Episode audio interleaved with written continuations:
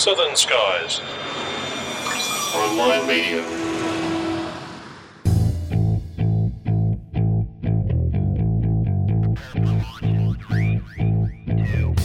This episode of Plane Crazy Down Under is brought to you by Oz Runways, Australia's most cost effective electronic flight bag for iPhone and iPad. Get a free one month trial today at ozrunways.com.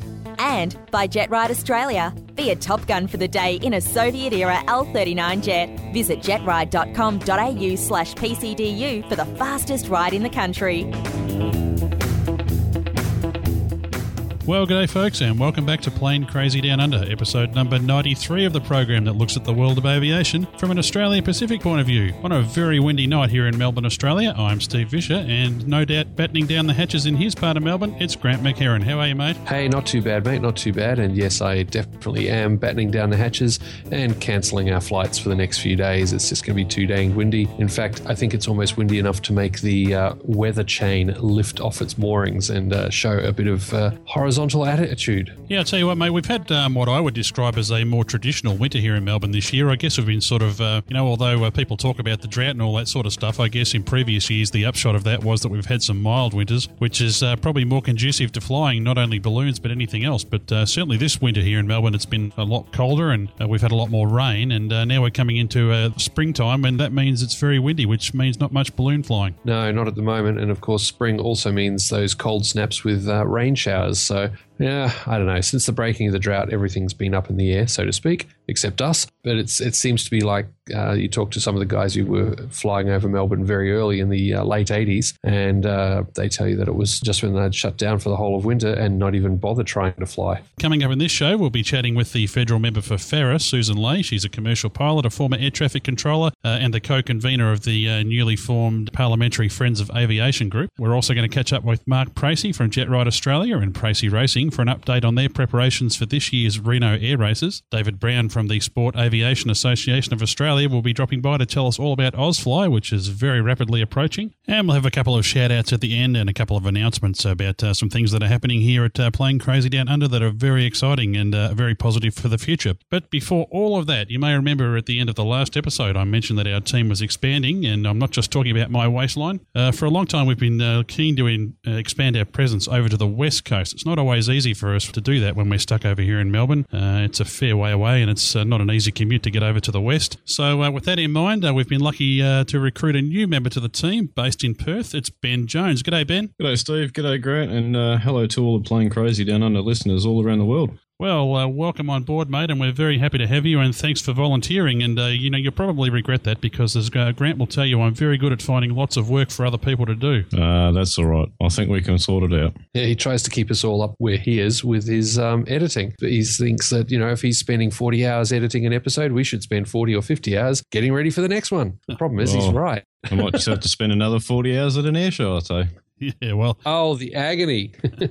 Ben, uh, you're very you're pretty heavily involved over there in the west, over there in Perth, with the aviation scene, of course. But uh, perhaps uh, if you could maybe kick it off by just telling the audience a bit about yourself and uh, just what it is you do over there with flying. With flying, I started uh, flying gliders when I was 15 uh, with the Air Training Corps. Went through to solo level, then uh, eventually a year later progressed onto powered flying and uh, have been flicking between the two ever since, really. I tell you what, actually, it's uh, always surprising to me just how many people actually come through from uh, starting off in gliding. It's certainly nothing that something that I wouldn't have considered when I started flying. So, um, yeah, I mean, is there a lot of gliding that goes on over there in the west? There certainly is. There's three main clubs uh, based around Perth within, I'd say, a 200, 200 kilometre range from the CBD. Um, Beverley Soaring Society, who I'm a member of. Uh, we have Cunderdin Gliding Club and also the Narrogin Gliding Club. I'm guessing you're getting some pretty good weather at the moment for going gliding. Uh, you would think so, but not really.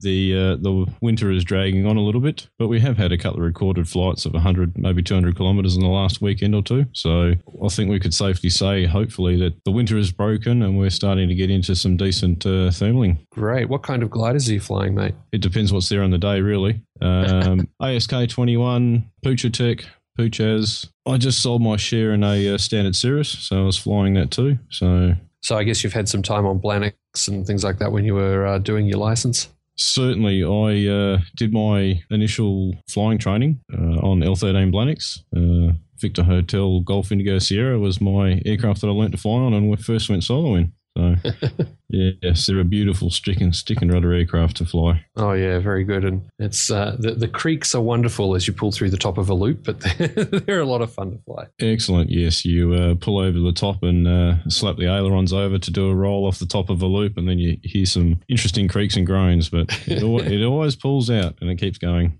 I think it's the silence that would. I'd find that kind of unnerving. I think the first couple of times if I went up there and did. Actually, I would like to try gliding one of these days, but I think the silence would, would be rather unnerving just to start off with. Well, you've, you've you've got a fair bit of slipstream noise, mate. It's not totally silent, and when you you know, I remember diving the Blaniks down and getting up a bit of speed to go through sink, and you got quite a bit of a whoosh around you. Yeah, but the whoosh is one sir, and it's the lack of lycoming that would bother me. I think. Oh, we do have a Lycoming, but we usually we uh, lose it at about two two thousand foot and then when we release the rope. I, one thing I loved when I was doing aerotow was the uh, behind a like a Piper Pawnee, you'd use the bubble canopy, the the pilot's raised ca- uh, sitting position canopy, and so on, as your artificial horizon, and just bisect that with the tail and the horizontal stabilizers, and try and keep the stabilizers aligned with his wing mirrors. And uh, yeah, it made made for a lot of fun. I found once I was told that angle of it, um, I found aerotow became a little easier. You certainly can use reference reference points on the uh, tow plane like the Pawnee to position and judge your position behind the aircraft and tow. But uh, most of the traditional methods, uh, we take off in a low tow position in Australia, and then as on climb out, we will gradually increase our height behind the tug until we hit the slipstream of the wings, um, Yep. and then we du- duck down another meter or two. Yeah, so that's that's the most effective position when you're in a low tow uh, tow. Yeah, we never did. We never did high tow. We were always down below, but we were pretty careful not to get too low. But that was the that was the thing. You'd come up into the slipstream to release. Yes, and you get the buffet of the aircraft, and you uh, Yeah. yeah. pull a handle and peel off to the right, and uh, go your separate ways. Hey, uh, Ben, uh, now it's not only gliding, of course, that you're interested in. Uh, according to the bio here that you sent us, uh, you studied CPL and ATPL subjects, but you didn't end up going into commercial aviation. No, after I finished high school, uh, year twelve in uh, WA, I always wanted to be a pilot, so I went off to TAFE and studied uh, my CPL subjects and also my ATPL subjects. After a year of studying CPL and ATPL, uh, it was time to somehow fund the. At, back then, at that stage, was fifty thousand dollars to do your commercial license, uh, IFR rating, and twin rating to become a junior uh, commercial pilot. And I went to mum and dad and said, "Can I have fifty thousand dollars to do my commercial license?" And I got promptly told by my father that because of me and my sister coming into the family, uh, he had to stop flying for 18 years. So I knew I was not going to get the money out of my parents. Ouch. Yes. First parental bank says no. Exactly.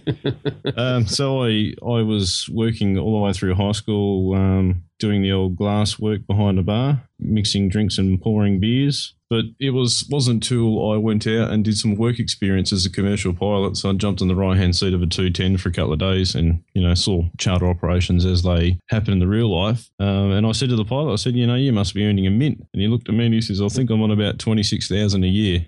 Um, and I've got about sixty thousand dollars debt. And at that point, I decided, hmm, I'm going to have to fund this somehow. Yep. And my other passion at the time was doing electrical and electronic work. So I decided that maybe getting a trade as an electrician would be a better thing for the short term um, to a get an education and a um, trade skill that I can fall back on later in life, and then that would fund my commercial flying.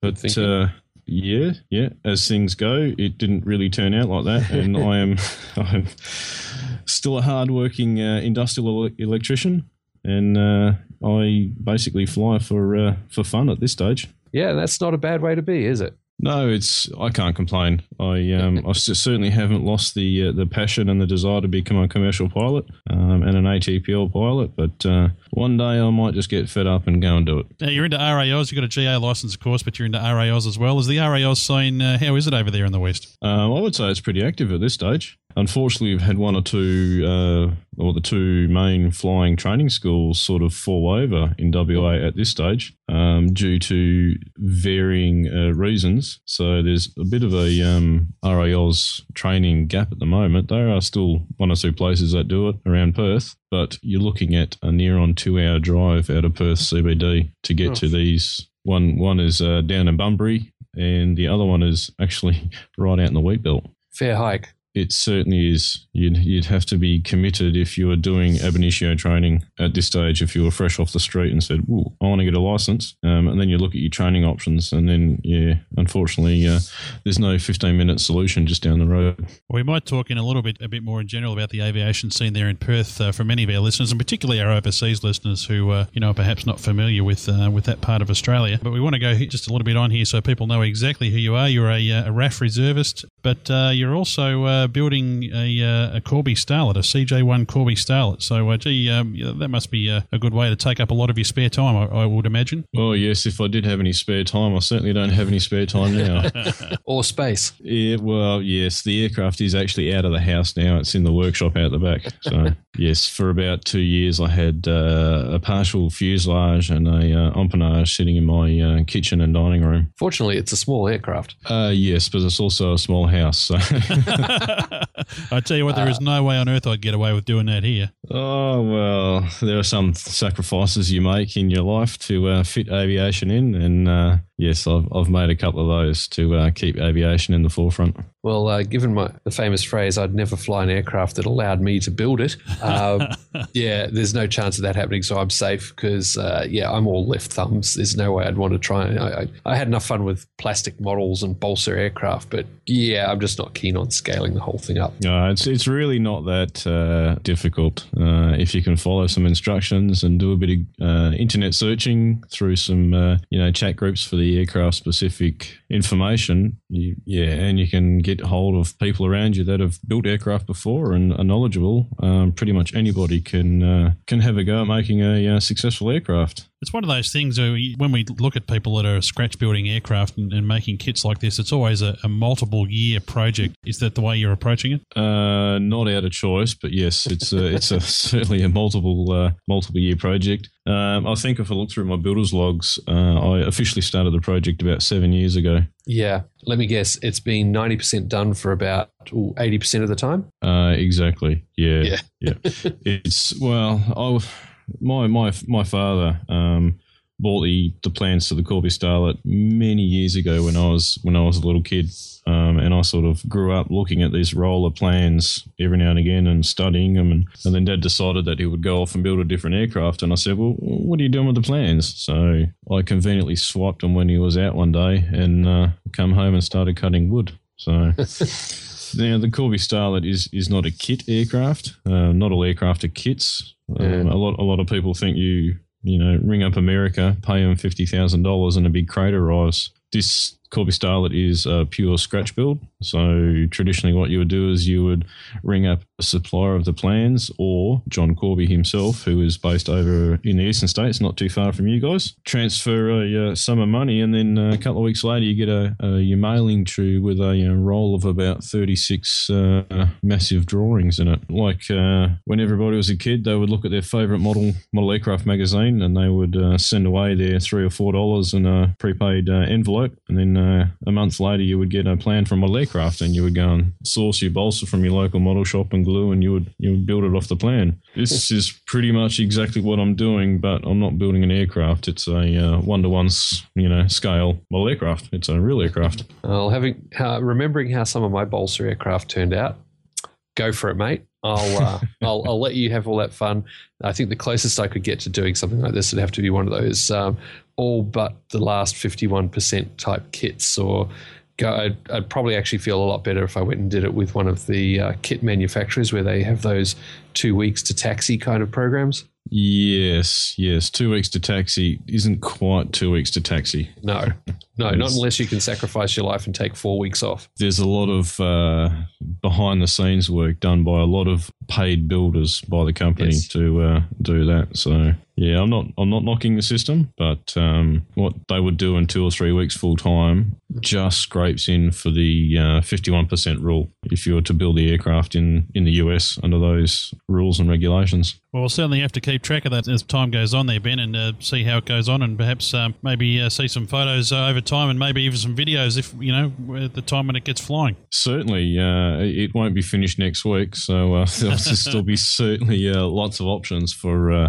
viewing photos, and uh, there is there is a couple of um, montage videos of my aircraft um, currently being built on the uh, on the internet on YouTube. Well, Ben, uh, let's talk uh, more generally about uh, the aviation scene over in the West, and we might start with Perth. Now, I've only been to Perth twice in my life, and it's it's a beautiful city. Both times I went there was for the Red Bull Air Race, and of course, you know they set up the little race uh, airport right there on the banks of the Swan River. I believe that was originally the uh, the Perth airport. Yes. Now, I'm not a historian or a history buff by any means, but uh, yes, I believe it was the the first airfield in Perth, WA, mainly used for, I believe, mail mail runs and stuff like that. Very conveniently located there, right smack in the middle of the city. Um, it certainly worked well for the race airport. Perth is, is not a, a huge city. Um, that's actually one of the advantages I think it would have from a training environment because uh, people perhaps training and, and basing themselves out at Jandakot there, I mean, they're straight out and straight into a training area, I would imagine. It is. If if you do a departure out of Jandakot and you, uh, you, you know, turn left as you're heading towards the coast, you uh, pretty much within about five minutes you hit the uh, the danger area, which is the uh, the training area. So uh, it's it's not a very long transition from the airport itself. The only issue that you have is uh, nowadays you might have a 15 or 20 minute delay on the ground whilst taxiing to actually try and get a slot for a uh, departure or an arrival. And that's the other thing that, that really surprised me too, and, and, and really coming from a position of ignorance the first time I went over there and I sort of, you know, jaunted down there to Jandakot to have a look. I guess I had it in my mind that it wouldn't be that busy, but uh, as you as you say there, it's not the case. There's a lot of training going on, and I, I believe there's uh, a couple of the uh, the Asian airlines. Are they basing themselves out of there? Yes, uh, there is two, uh, China Southern and Singapore Flying College based out of Jandakot, where they do a lot of their ab initio training all the way through to their medium endorsements. So uh, your six seat aircraft, and then they go on to, if they're lucky enough, um, citations and stuff like that makes me think of Moorabbin here. Sounds very similar in that respect. Uh, the training area is reasonably close, and uh, yeah, these days you got a queue. Well, it's certainly uh, certainly a different world. Like I, um, when I was sixteen, and uh, did my ab initio training out in the bush with the Air Force cadets. Uh, once we went solo, then we basically handed off when we go back to Jandakot and do the training. Um, and it wasn't wasn't too uncommon to go and do a sortie out in the training area where you where you might be doing advanced stalls or something like that, and you would come back and your instructor would say, you know, how about we go and shoot some circuits? You know, no problems. Um, yep. And it was it was fairly common to have 13 aircraft in the circuit area. Um, and nowadays, due to safety concerns, which I think is uh, Australia wide, uh, at this stage, I think there's a maximum of six aircraft allowed in the circuit area at once. So yeah, it's sort of if if you're an ab initio student learning out of Jandakot and you want to go and do a session of circuits, you basically just have to sit there and wait for your slot to come up, or go find another airport, get out and go do them there. But uh, I think it's uh, six aircraft per runway per tower operator. I think it's how they figure it out. Well, if if you're using the uh, parallel runways at Jandakot, one's arrivals and departures, and the other one's uh, circuit work effectively you've only got one runway to do any circuits on, uh, yeah. unless you unless you do a uh, a sneaky entry on the arrivals and departures and on downwind request one or two circuits. Um, usually they might let you do it if they're having a good day. Um, if not, you get the old uh, negative denied. You know, make, make make full stop and uh, yeah, please telephone the tower when you get on the ground and shut down. Now, the other interesting thing about uh, the airspace and operations around Perth is you've got Jandakot, of course, out to the south, and I guess out to the east you've got Perth Airport, but up to the north there uh, you've got uh, RAAF Base Pearce. So I guess you would see uh, a lot of uh, military aircraft flying around the uh, the skies of Perth. Uh, you would think so, but um, you don't actually see all that much. Um, most most of the flying that the uh, the RAAF do out of Pearce, they head north of Pearce or out to the east. It's it's very rare that you'll actually see a PC9 or a Hawk fly, you know, southbound from Pearce over Perth. CBD and even south. Yeah, and of course, uh, Ben, the RAAF uh, very recently had an air show there uh, at, at, Perth, uh, which made a lot of headlines and uh, obviously had some fantastic aircraft there, quite a wide variety. Uh, did you make it up there on the day? I certainly did. I went up there for two days, the Saturday and Sunday, and had a look at the air show.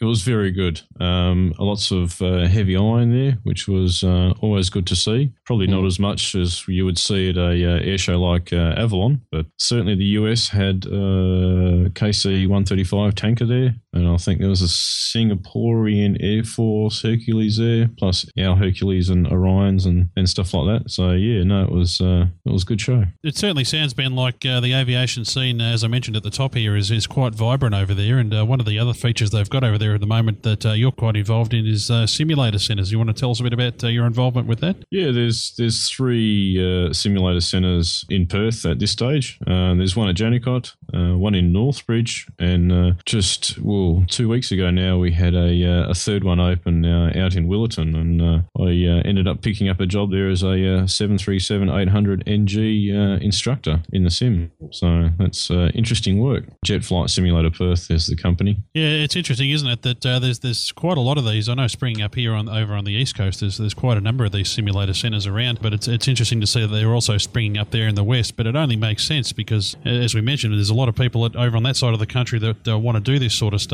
Well, obviously, I don't know how the other two centres are going, the one in Northbridge or the one at Jandakot. Um, but we have been open in Willetton for just under three weeks now. And uh, yeah, we have bookings for as long as we can see. So, no, it's really good. Our simulator isn't a exact replica, but it is pretty darn close to the real thing, real 737 aircraft. It's not a certified Category B uh, loggable um, simulator. We mainly cater for the person that comes off the street that would like to see if they could actually fly a 737. If heaven forbid the two pilots peeled over and they had a mouse and they could try and fly the aircraft. So Ate the fish. Ev- ev- yes, Every private pilot's dream. yes, yes. Do we Yeah, have well- a doctor or a pilot on board? Yes. No, it's also the fact that since 9 11, with all these cockpit doors being closed, you, you can't go up and chat to the pilots. You can't see what it's like. And uh, these kind of simulators that are open to the public are doing a great job of letting people answer the question of what is it like when you're in there flying? Yeah, it's it's a big shame. I can remember as a kid. 20 years ago, 25 years ago, um, hopping on a uh, aircraft and making the you know the long six hour flight over to uh, Sydney or Melbourne, and uh, the cockpit door was always open. In fact, Oh, there was no there was no door in the cockpit back then. All you'd have to do is you know grab a hostie and say, "Can I please go and have a look at the pilot?" Or, you know, see the pilots. And uh, I I don't think once I uh, ever got refused the option of going up into the cockpit and talking to the captain and first officer and.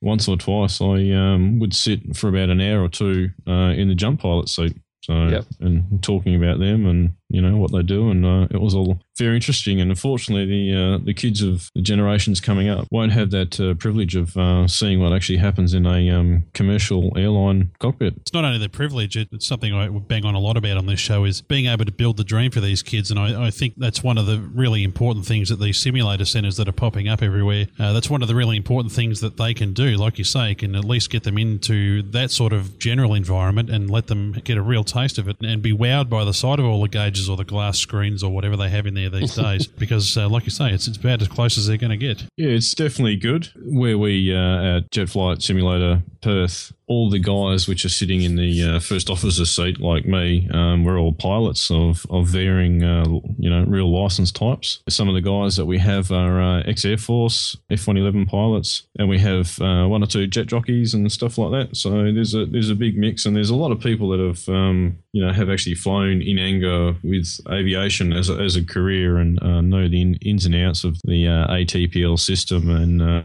it's really good because the general client that we get uh, at this stage is somebody who comes off their street or their wife buys their husband a uh, half an hour, an hour, um, you know, joyride, and they come along and they ask questions about, you know, is this real? And what we've done in the last hour, you know, is this what an airline job is like? And they're actually quite shocked to realise that they've been flying a, a 737, you know, hands on all the way, no autopilot for an hour, and uh, they, you know, they're shocked when you say, well, no, actually, in the real world, they would advance the, uh, the throttles or the thrust levers, pitch the aircraft up to 15 degrees. As soon as they're clear of the runway and positive rate of climb, the gear comes up. And after they climb through about 3,000 feet, they uh, put their feet up and hit the autopilot button. So they're like, wow. So, yeah, when you explain to them that you've had more, you know, hands on stick time than what you would do in the real life, they're um, actually quite shocked. And and some of the uh, the customers that we get come through are you know you mad flight sim enthusiasts, and uh, they're they're actually really the uh, the interesting people that I like to fly with because um, not necessarily they come in and they you know I know how to fly an aircraft, but you have the option of trying to polish their flying with a bit of um, knowledge from uh, real world instructing in real aircraft. You can sort of polish them and give them pointers, and uh, oh I didn't realize I was doing that, and so they're really happy, and it's it's brilliant to actually actually sit in the aircraft and go and fly an hour or two hour long sector and do SIDS and stars and, and stuff like that. So it, it's actually interesting for me. Certainly bones you up on your uh, ILS and uh, VOR work. Oh, I imagine it would, yeah. Ben's supplied us with a picture and a bio, so we'll be putting that up on our website. You can find that at planecrazydownunder.com and just click on the Who We Are tab, and uh, I'll uh, task Grant with putting that up there as we finish recording this episode. And uh, Oh, we, we might also plonk that in the newsletter, which I'll also task Grant with making. Oh, And of course, uh, Ben's got a recorder, so uh, he'll be getting around and recording the occasional uh, interview over there in Perth, here and there, as they come along. And uh, if anybody has any suggestions for uh, stories, you can send that in here to us at uh, planecrazydownunder at gmail.com, and we'll pass that along. But uh, in the meantime, we better uh, head from Perth uh, across to Canberra. Uh, ben, would you like to stick around? Oh, I certainly will, guys. Definitely. No problem. Coming up after the break, we'll be talking to the member for Farrer in the lower house, Susan Lay.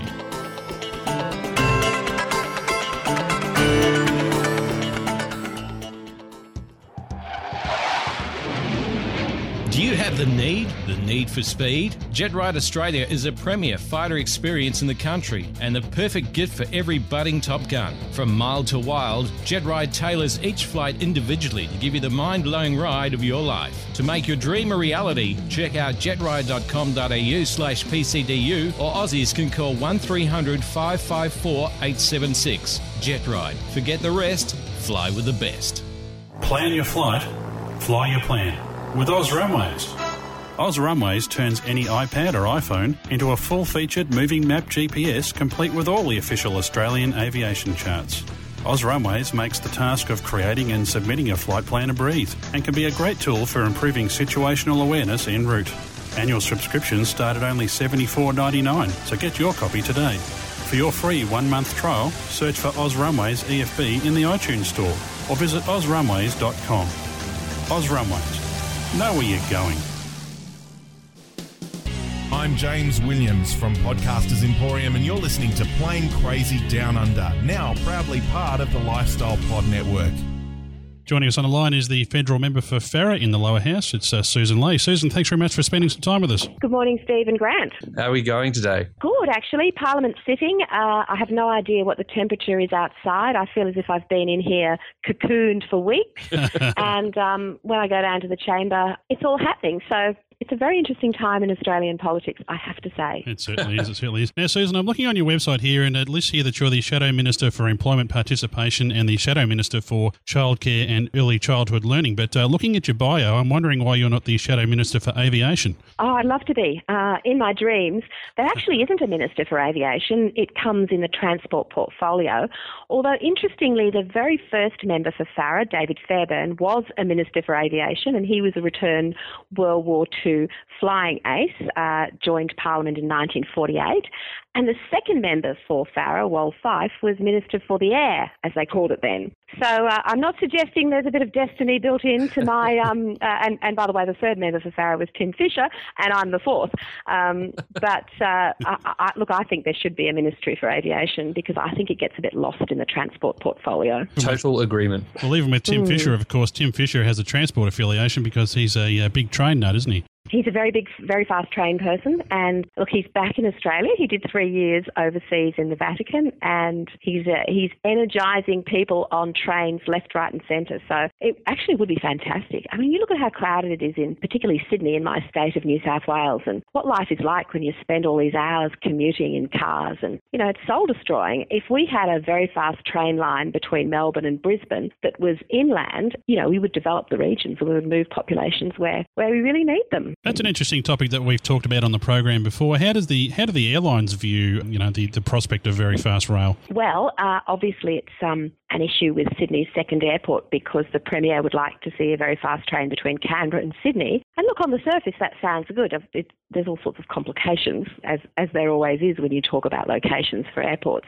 I think the overwhelming outcome would be more people in regional Australia and it would benefit those who, who travelled by train, by car, and certainly those who travel by plane. I have an obvious interest in it, Susan, because not only am I a pilot, I'm also a train driver. So you see why. Are you? Okay. well, yeah. before we get off talking about aviation, um, you, have got quite a lot of experience in the aviation uh, industry in various different uh, genres there. Susan, could you tell us a bit about what inspired you to get into flying in the first place? Look, always loved aeroplanes. Um, I'm not sure where I got it from. It's not really necessarily in my family, although I had two uncles who died in World War II in uh, uh, fighting uh, in the Middle East, but I didn't know them. But my mum used to say if it didn't have wings, I'd throw it out of the cot. And so I just grew up with this passion for aeroplanes, read about them, looked at them, studied them, wanted to fly them, and, and finally I did when I left school and I had a commercial license by the time I was 19. And, and look, I worked three jobs in order to pay for the license. In those days, it wasn't a very it was you know it was a it was an expensive exercise. So uh, you know I worked in, in an office during the day, and then I I tossed burgers in a takeaway food van outside the Workers Club in Canberra, and then midnight to two a.m. I used to vacuum Myer department store. and then fall into bed for a couple of hours sleep. You know, sometimes so exhausted I didn't know which way up I was, and uh, and that's how I paid for um, for my flying lessons. And I think when you work that hard for something and when it means so much to you, it continues to mean a lot to you. So I'm, yeah. I'm grateful in a way for the fact that my parents said, flying, crazy idea, you're on your own. and how did you find it back then doing it? Uh, were there many other females learning to fly at the time? Look, no, there weren't. And I learned to fly at VH Aviation in Canberra. A sad aside to that is there's no flying schools in Canberra anymore, which is just shocking yep. that that's we'll probably come to that topic.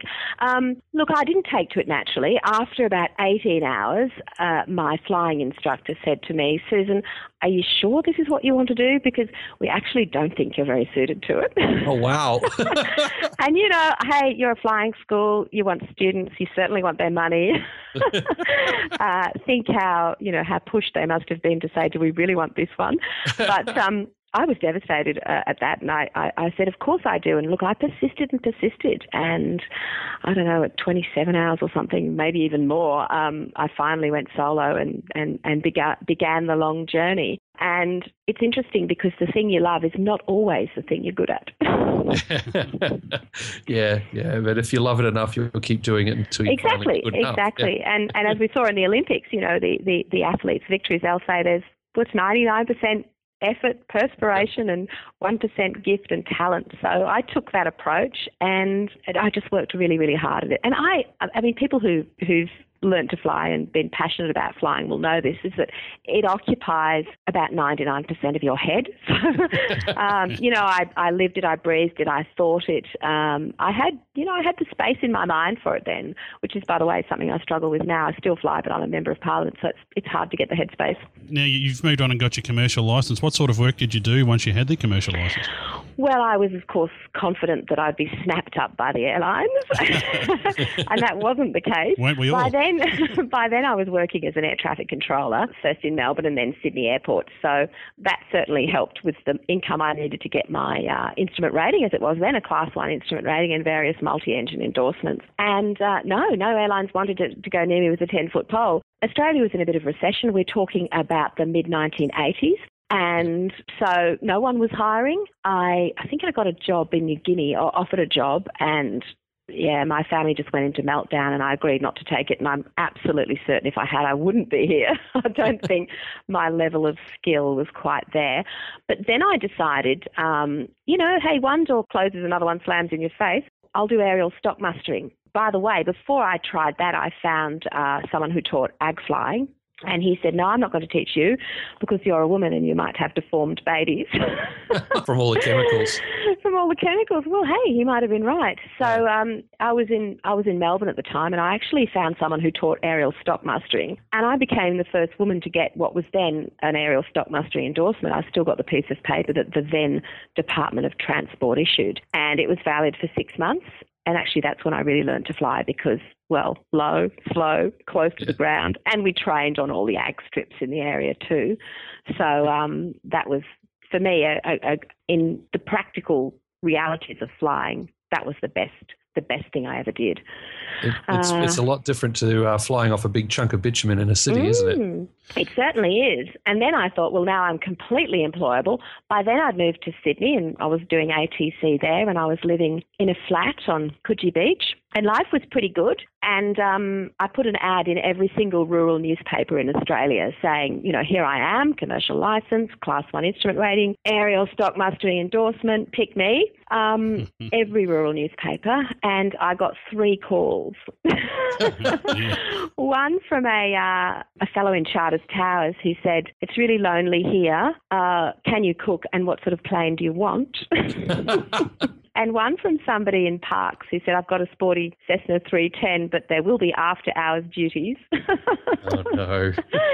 um, such are the joys of being a female and one from a shearing contractor in Thargomindah in far west Queensland. And he said, uh, I'm flooded out. I've got sheep banked up to shear in my run from basically Hughenden to Broken Hill. When can you get here? And I said, I'll be there in 48 hours. I went to work. I took off my headset for the last time. I, I said to my bosses in air traffic, I won't be back. And they just laughed. I called the second-hand dealer who packed up my apartment gave me probably, I don't know, 100 bucks for everything in it. I squeezed everything into my 1969 Holden. Uh, I swung by the gun shop in Queanbeyan and I picked up a M1 carbine semi-automatic rifle. I say this because because people say, "Oh, you're breaking the law," but of course, in those days, you weren't. yep. um, put the gun under the seat of the 1969 Holden, and I headed for the backcountry, and um, I went out back flying. It was fabulous. Wow, fantastic! I didn't earn any money, but uh, you got lots of experience, and uh, I got lots, lots of, of experience. Yeah, yeah. So, well, mm. one quick question: How did you become an air traffic controller?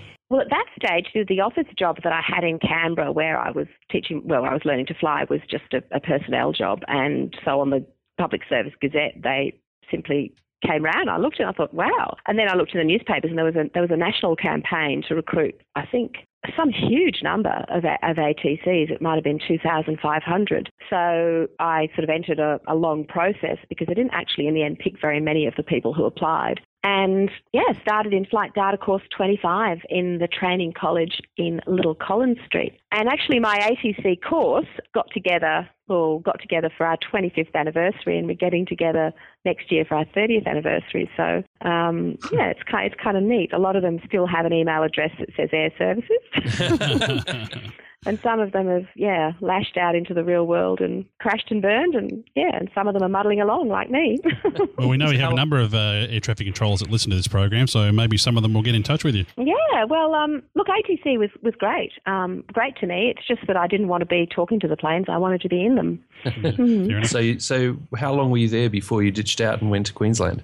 Um, probably about three years. And yeah, look, towards the end, I was I was getting really antsy, and um, I, I mean, everything told me that I should stay and keep flying as a you know a hobby that, let's face it, with the, being an air traffic controller, you could probably do very easily and afford very easily. But I just had this passion to make it my profession and to be professional, and I'm not sure that, that I actually ever was very professional. but also, um, you know, we're here for a good time, not for a long time. Or as Amelia Earhart said, life is a daring adventure or nothing at all. Absolutely. Now, Sussan, uh, people go into federal politics, obviously, or any politics, for a number of varied reasons, of course. But as you uh, went into that sphere, uh, did you take with you a determination to represent part of the aviation industry and, and sort of make sure that those issues are front of mind for politicians? Look, I did. And once I got here, I realised that I could talk with some limited authority because I've never been an expert, but some limited authority on, on matters to do with, with flying. And, you know, on the first committee that I was appointed to, which was transport, we had the opportunity to talk to CASA and we did an inquiry into regional aviation, which I sort of pushed for. So, very early on in my political career, I saw that I could have some influence on aviation matters, which was, you know, fantastic because, you know, I, I don't think that it gets enough prominence on the national policy agenda. And, I, as I said before, it gets, lo- it gets lost in a giant transport and infrastructure portfolio. So, um, look, I represent a rural electorate, and between flying and coming here, I did a few things. I was a farmer's, well, a, a partner in a in a farm. Um, I call myself a farmer's wife because I guess that's what I was. I, I, went to uni and I studied economics and tax, and, and I had a, a career as a tax advisor. So uh, all those things happened before I landed here. But you know, throughout it all, although I certainly on on the land I couldn't afford to fly, um, but I kept that love, and and and as I said, I stopped flying, but I never stopped thinking about it. So it's been a real privilege here to do a little bit more with aviation. And along those lines, now there is the uh, the Friends of Aviation Group, the Parliamentary uh, Friends of Aviation Group. Were you involved in setting that up? I was. A couple of guys from the uh, the 4As, which represent ag flying, and also the Regional Aviation Association of Australia, Paul Tyrrell and Phil Hurst, actually wandered around the building one time and called in to see me and said, uh, "We know there's a lot of friends groups. What about a Friends of Aviation group?" And I thought I'd, I'd sort of had similar thoughts and wow, that's that's fantastic. We'll we'll do it. And and you know, it takes a bit to put these things in place. You establish the group, you get it signed off by the Speaker and the President of the Senate, and you know, there's a few formalities. We got through all those, and I I tracked down a a person on the other side uh, in the Labor Party in the government who was not a pilot but interested in aviation enough to be the co-convener of the Friends, and then we were, you know, we launched, we're off. And that other person, of course, is Ed Husic, the uh, member for yep. Chifley. So it's great to have him. And, you know, he, he brings people from, from the government with a passion. I guess I bring people from the coalition with a passion. As time goes on, I believe people will see this group as completely non-political, and um, I, and I think we will do a lot to advance the cause. I think that's very important too, because there there is often quite a an underlying frustration. I think with a lot of people that are involved in aviation here, that it, as you mentioned, it, it's not one of the big ticket items. It seems in federal politics, uh, not a lot of people fly. I guess it's a small percentage of the population, and uh, they're always looking for a bigger voice. Well, they are, and we want the group to be, you know, an interface between industry, but not just industry that's there, uh, you know, looking for a profit, even though we love profit in the Liberal Party and they should love it in the Labor Party because they need Australians to make lots of money. Um, but an interface between those who have um, a love of aviation at their heart and the Parliament. So, you know, there's no issue that we would say we wouldn't want to be interested in and involved in.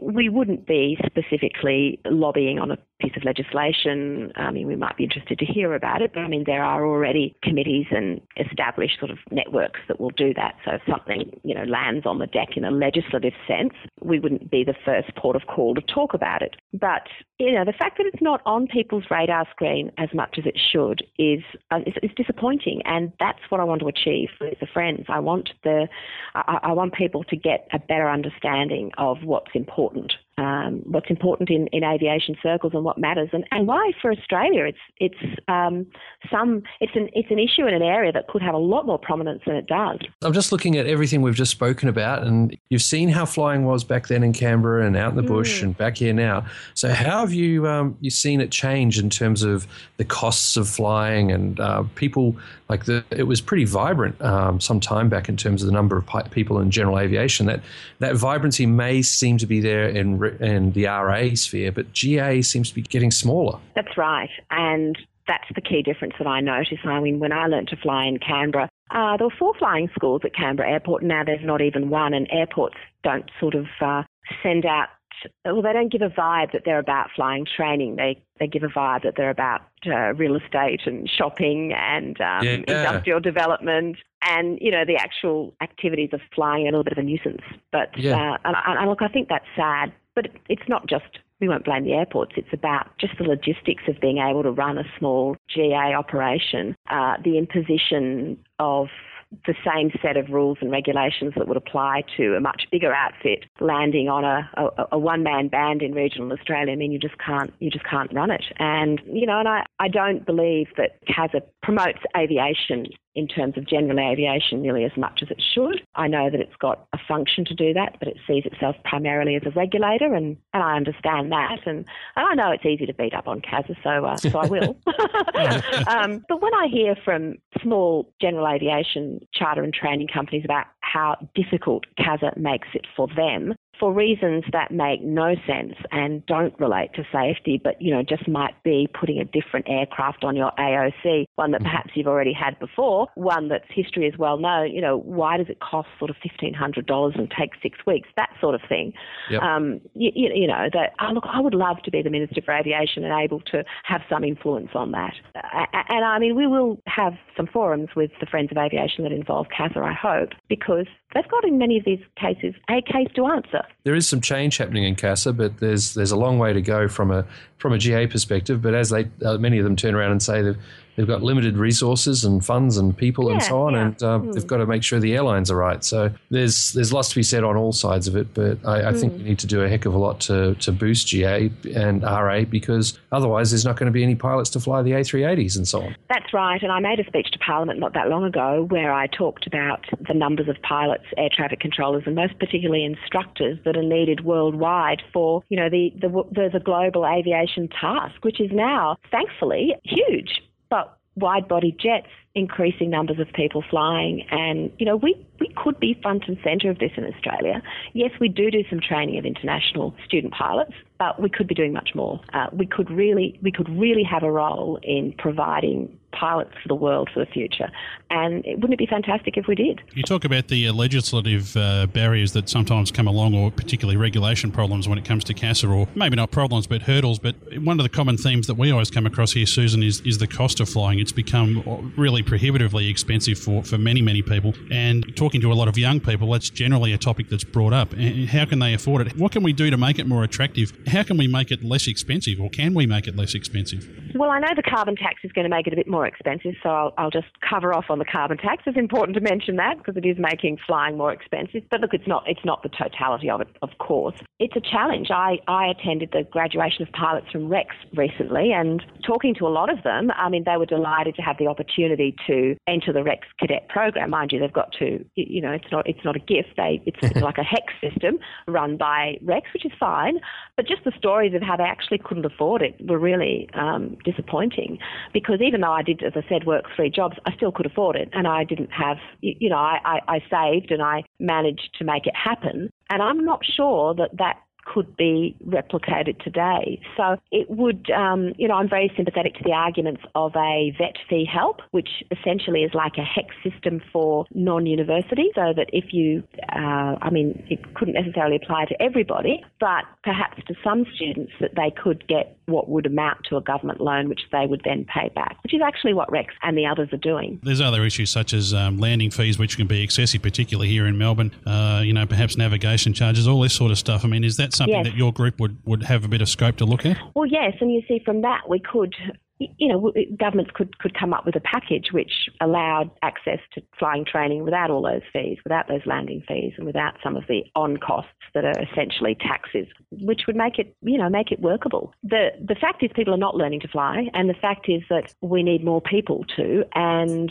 governments can lead the way. I mean, they can't lead the way in everything, but they could lead the way in this. Speaking of governments leading the way, um, something that's just come through in the US, uh, particularly after a, a gentleman by the name of Senator Inhofe had his own little um, wrangle with the FAA, and he's brought in a pilot's bill of rights that talks about, uh, yeah, basically he discovered the hard way that um, you don't get to see what you're being accused of, you don't get all the evidence in front of you. It's very much a, a presumed guilty, and you have to prove you're innocent, all that kind of stuff. So he lobbied hard for a pilot's bill of rights, pulled a whole lot of favors, and got it swept through both houses, and the and the president's sign off was just recent. Is that something that could possibly be of benefit over here? Well, it sounds um, it sounds quite exciting. I'm going to look it up. I had no idea about that. Um, it also sounds quite American. Oh, very. but uh, but I think it underscores the point, and certainly resonates with some people here. I imagine where you don't really know why the regulator has a problem with you, only that they do, yeah. uh, and the result is not good for you. But um, I, think I think cost is the main thing we have to attack for just getting people into the system, for getting students into the system. We've got to find some way, and obviously vet fee help would go a long way to doing that. But then the other side of it is the supply, the supply of training and the flying training organisations that are just disappearing in front of my eyes across regional Australia. And, you know, that's just awful just to see the old dusty sheds where you could imagine 15 years ago there would have been gatherings on the weekend, there would have been fly ins, and none Yep. of that's happening. Yeah, we're seeing a bit of that happening um, here close to Melbourne, where they've been able to set up a bit of community. Like Kyneton is um, managing to keep things going. A, f- a few of the smaller air, airstrips, but there's nowhere like it was. Nowhere like it was. And and the further out that you go from a, a population centre, the more of a, of a ghost town that it becomes. Yeah. It's, it's like Temora is doing it right in terms of everything they're doing to foster aviation there, and um, the council is right on the importance of their airport. But some other councils don't get it. You see some places where the, the council's actively trying to get rid of the, the airport and not foster the community, Mm. make things happen. And it's it's a very complex landscape. It is, and um, I think that that people like yourselves who promote aviation in a very real way and, and talk about it, are, are, it's great. It's great that you're there.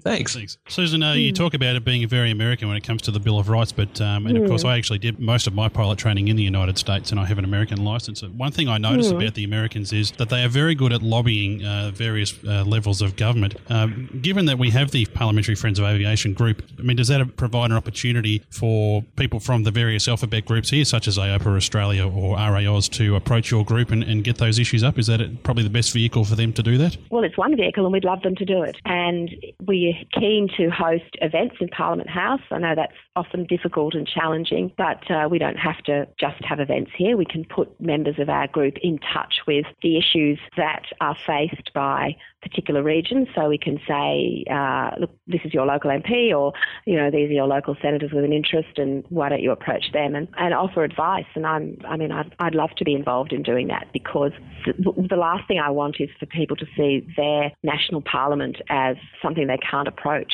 And if people don't lobby us directly, then we don't always hear of what the problems are. Absolutely. Well, uh, what we'll do, Sussan, is we'll put some links to your website uh, and contact details, if you don't mind, on our website for the show notes Love- for this episode. love episode. that. Well, fantastic. We really appreciate you spending some time with us, Sussan. Sussan Ley is the federal member for Farrer in the lower house in the federal parliament, and uh, you can find her at uh, sussanley.com. And uh, Sussan, you're also on Twitter as Sussan Ley. I am, yes. and My Twitter picture has got me with um, a headset on, so. Looks like you're in a 206 per chance. Uh, no, that would be the uh, the 182 RG that I fly. I hire this one when I can, but sometimes the owner's using it, so I can't. Sussan, we want to congratulate you for uh, forming this group, and uh, I think this is a very, very positive thing that you're doing in the federal parliament. Thanks so much, and uh, we'll talk to you again uh, very soon, we hope. I hope so. It's been lovely to talk to Plane Crazy.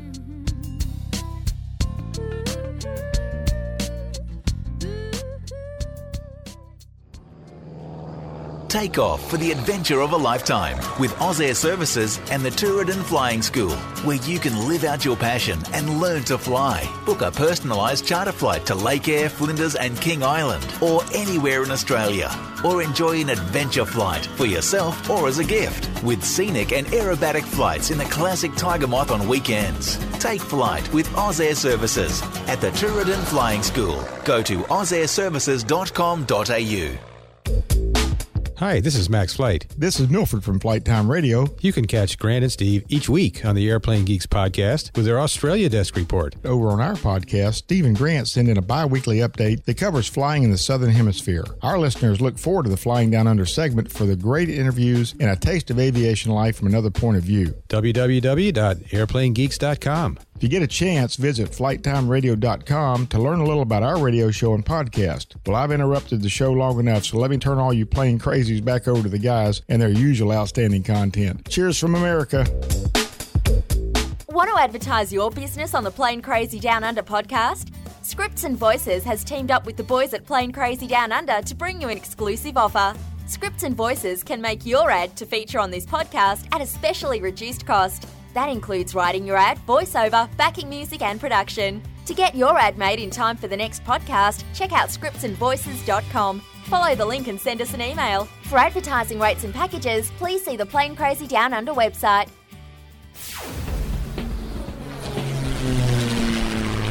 Find this and other great shows at the Aviation Media Network. The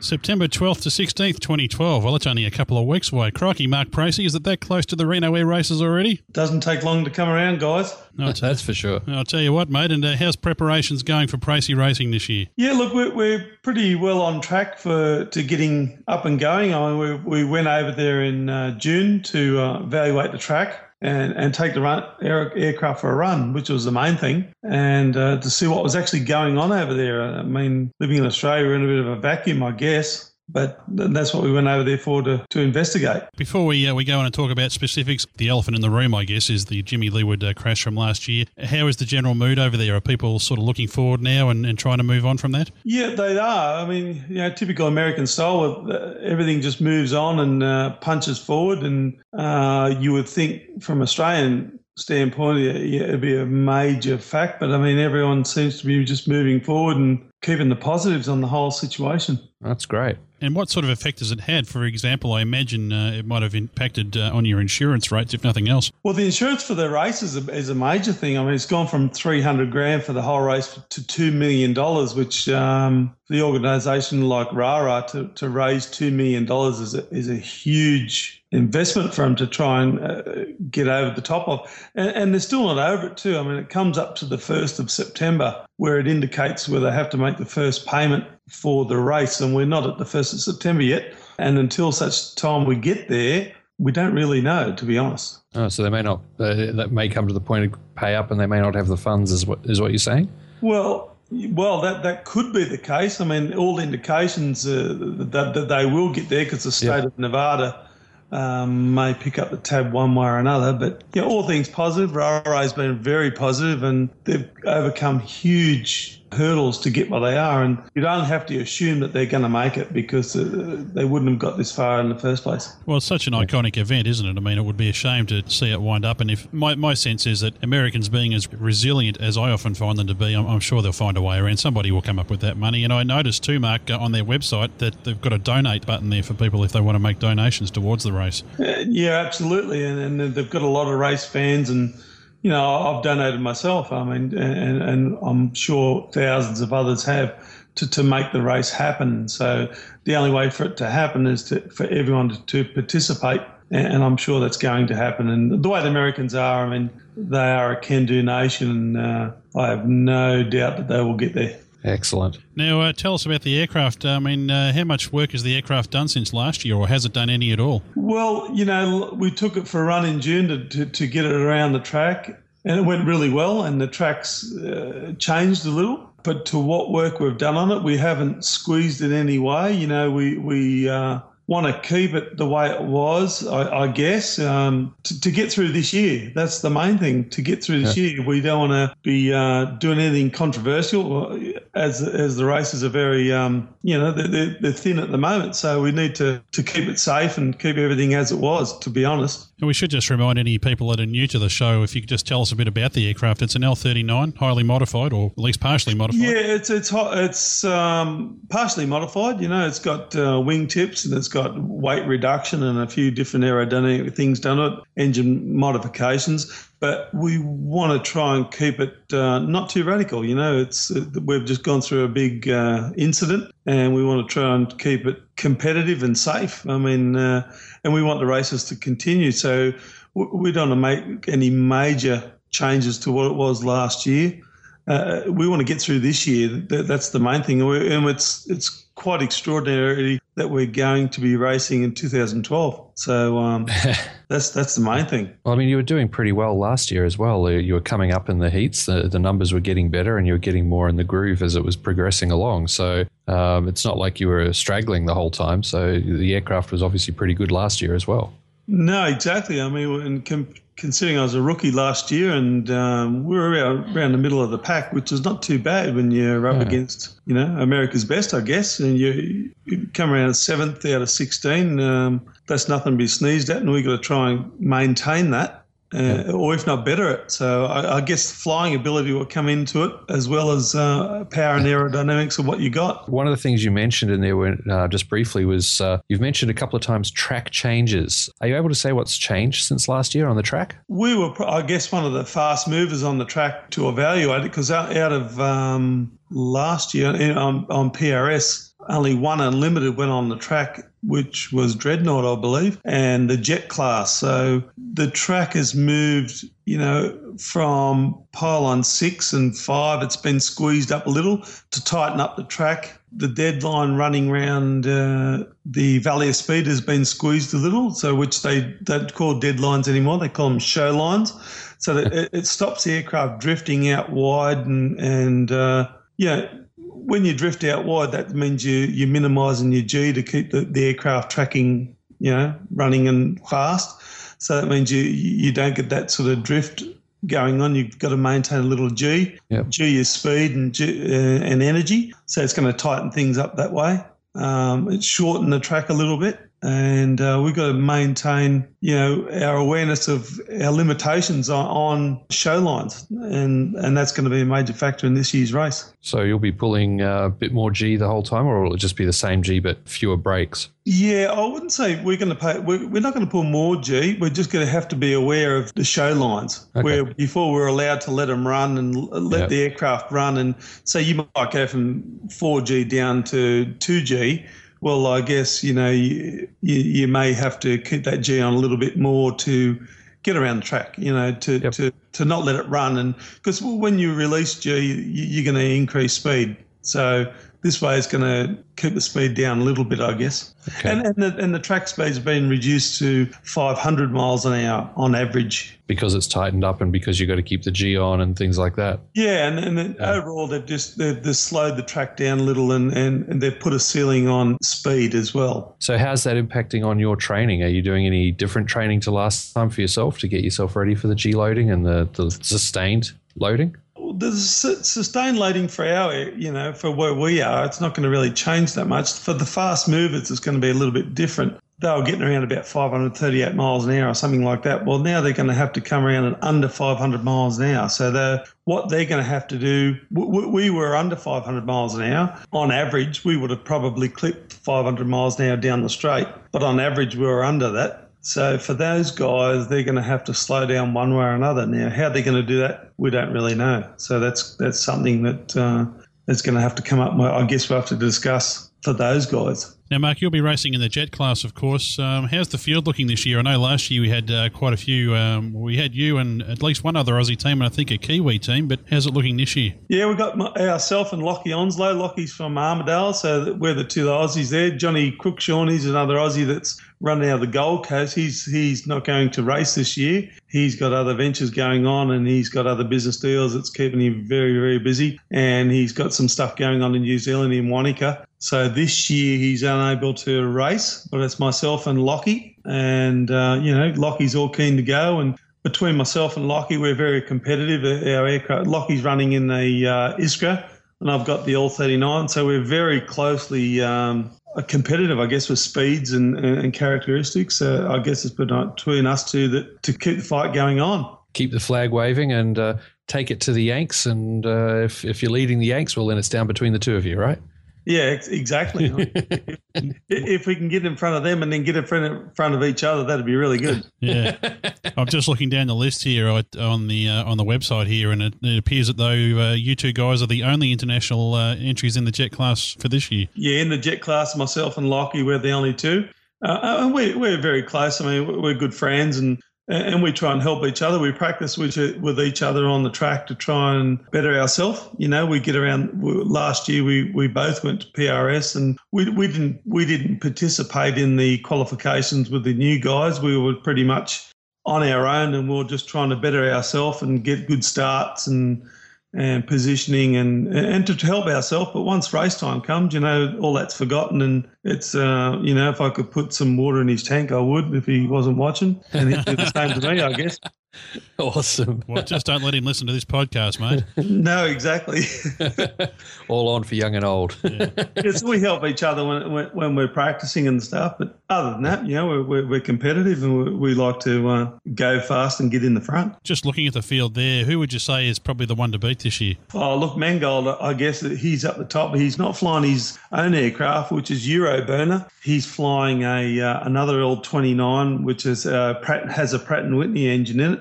Yeah. And uh, he's obviously going to be one of the top contenders. You got my uh, uh, as well. You've got Phil Fogg running around the L39. It's capable of 500 miles an hour pretty easily. Uh, you got Rick Vandam in an L39. He's capable of 500 miles an hour. So those guys, you know, they're up the top. And uh, there, there's a couple other guys that are around too, but it all depends on the day, you know, the temperature, if their aircraft's going to start. There's lots of, uh, and what their crew can do, you know, if their crew can keep the aircraft running, that's good. If their crew can't, well, that's when you step in and you you can slide up the ladder pretty easily. Doesn't one of the L39s have like a really boosted engine? They put an L29 engine in it, or vice versa? Yeah, no, that's been banned as well. That's the you're talking about Pipsqueak. That's an L39 with an L59 engine in it. That aircraft's been banned as well as the uh, all the other L29s with the Viper engine, which is one of Mangold's is one of those engines. And uh, look, I think that comes down to uh, an incident that happened at PRS in 2011, and they haven't quite got over that incident.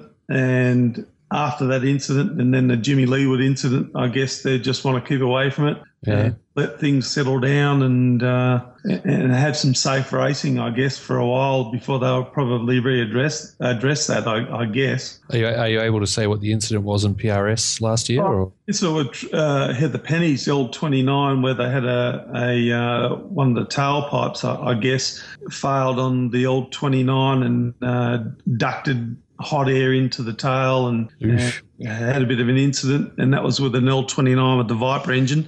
So they basically banned the Viper engines until they're, they're pretty much more proven, and, uh, and they'll get around to that, and they'll get them flying, no doubt, and they're, they're pretty they're safe. But I guess with, with after the Leeward incident, um, they just probably want things to settle down, and they'll reevaluate that uh, at a later date.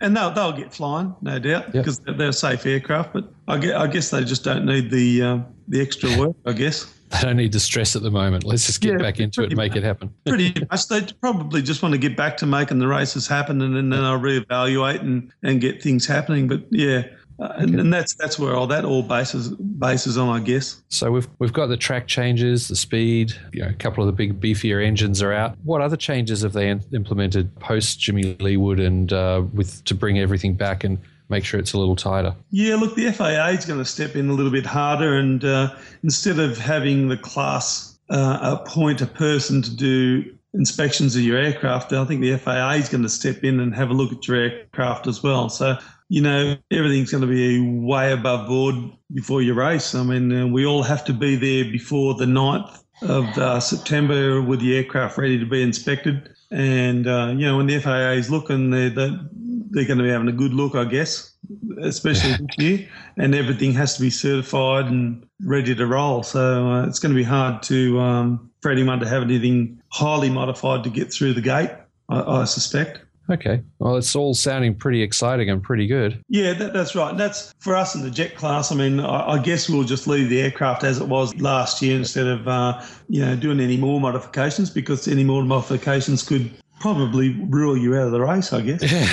yeah, don't walk that line. Yeah, that's right. That's that's where we are at the moment. So we, we just want a good, clean race for this year and and no incidents. You know. Now, uh, Mark, as this show goes to air, it's uh, early September, and you said you've got to be there by the 9th. Are you heading off a little early for that? Yeah, I'll, I'll be there on the seventh. We've got a few guys that are going there earlier to get the aircraft ready and and stuff like that. But I'll, my, me personally, I'll be going there on the seventh. You know, to uh, just be there. Really, I mean, we don't fly until around about the the the tenth, I guess. So uh, you know, have the aircraft ready, and uh, I'll be there ready to roll. No worries. And uh, any other changes to the uh, to the support team this year, or same as last year? Pretty much same as last year, you know, all same guys. Everyone's keen to go, and uh, they're all got their stuff uh, reserved. And uh, you know, the, the biggest thing was is whether we were going or not. You know, that was Yeah. the major thing. You know, and uh, you know, to be honest, first of September is still not here, Yeah. and uh, we're all ready to go and we're all keen to go, but uh, we all have to still wait for the first of September to,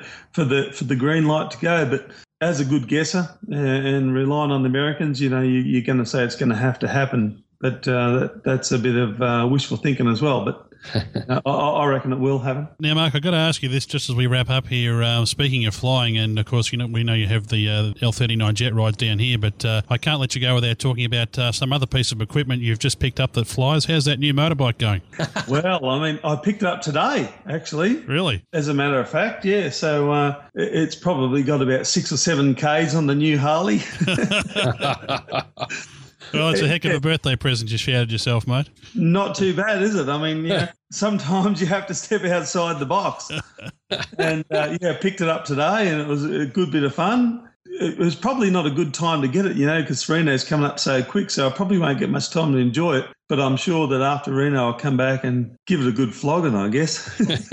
well, I certainly, th- I certainly hope you're going to uh, bring it down here to Melbourne at some point. Yeah, well, yeah, exactly. Another another true uh, toy we got to is the Glasair. She's up Yeah. and running. I I took it to uh, Echuca last weekend because we had flights on Saturday in uh, Hunter Valley, and we we done about five or six or seven flights on on Saturday. Hunter had to jump in the, the Glasair and fly to Melbourne to uh, Oh. then fly in the the L thirty nine that we got in uh, Echuca. Was Oh, the pain. on Sunday, you know, so that was more exciting than the Harley, I think, you know, jumping in L39 in the Glasair and then off to uh, Echuca for Sunday flights. That turned out really well. And then back home for Sunday afternoon. So that was a bit of excitement. Geez, I live a boring life by comparison. I know, yeah. Who's paying for the fuel? Who's paying for the fuel? I'd like to know. Are you going to pick that up? you, you can keep that one all to yourself, mate. yeah, exactly. Makes a bit of a change from Jetstar down from Newcastle and then a crazy RX7 ride up from Melbourne. Well, yeah, yes, it does actually, Greg. And uh, that's exactly right. It was always that's the way it was. It was uh, Yeah. Newcastle, um, Melbourne, then hire car, and then one time I had to go with Grant, which was you know it's probably like an L thirty nine ride up the highway. yes. I'm blushing. Don't worry, you got your revenge. You, you, Yeah, those- I've done 500 miles an hour on at 50 feet, but I've never done it at uh, like sitting in the passenger side on the road. yeah. yeah, but you got your revenge, mate. You put me through all those aileron rolls in the Cuban eights. That was, that was good. I had, I had to retaliate with something. what a way to go. Well, Mark, we wish you all the best over there at uh, Reno this year. Of course, as we did last year, we'll be following and uh, keeping our audience here up to date with uh, all the travels there. And of course, uh, you know, we'll, we'll be expecting you to come home with at least one trophy and maybe two. Yeah, that'd be good, guys. And I mean, uh, thanks very much for your support. And uh, uh, we, you can watch us on Pracey Racing. The guys will be uh, updating the website to keep people interested and uh, to see what else is going on and all the spec times and all the other competitors and ourselves ourself as well, I guess. Awesome. No problem. And also, you can find that uh, if you want to look at the race in general, folks, that's at airrace.org. As Mark mentioned, you can find him at praceyracing.com. And if you'd like to have a ride in an L39 yourself, go and check out jetride.com.au slash PCDU for the fastest ride in the country. So I can still do that tagline, Mark. That, that'll get you there, won't it? No problem.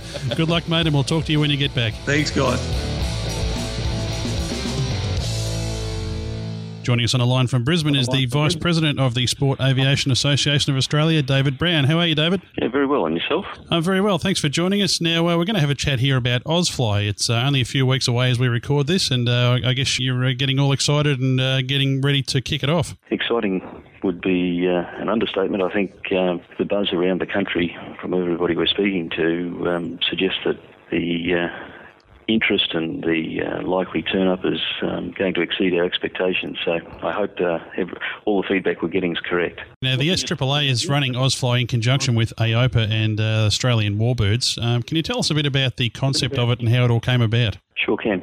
The SAAA for many years has had a national convention, and at the last one, um, there quite a bit of discussion with a few of the folk from CASA, Rob Glenn, Peter John, and Peter John's uh, role in CASA is to um, invigorate general aviation in Australia. And one of the suggestions was we need to have something a little more GA focused going on in the country, a bit like Oshkosh in the, in the USA. So a few of us took it upon ourselves to get uh, the board folk at uh, AOPA and Australian Warbirds and They've got a common uh, CEO in Steve Crocker, so that made that a little easier. And we put our heads together to plan a uniting um, or a united front, as it were, for people in general aviation. The RAAus have done an excellent job over the years with their annual NatFly, but the majority of private and business uh, people that have a GA aeroplane for whatever purpose, whether it be sport, aerobatic,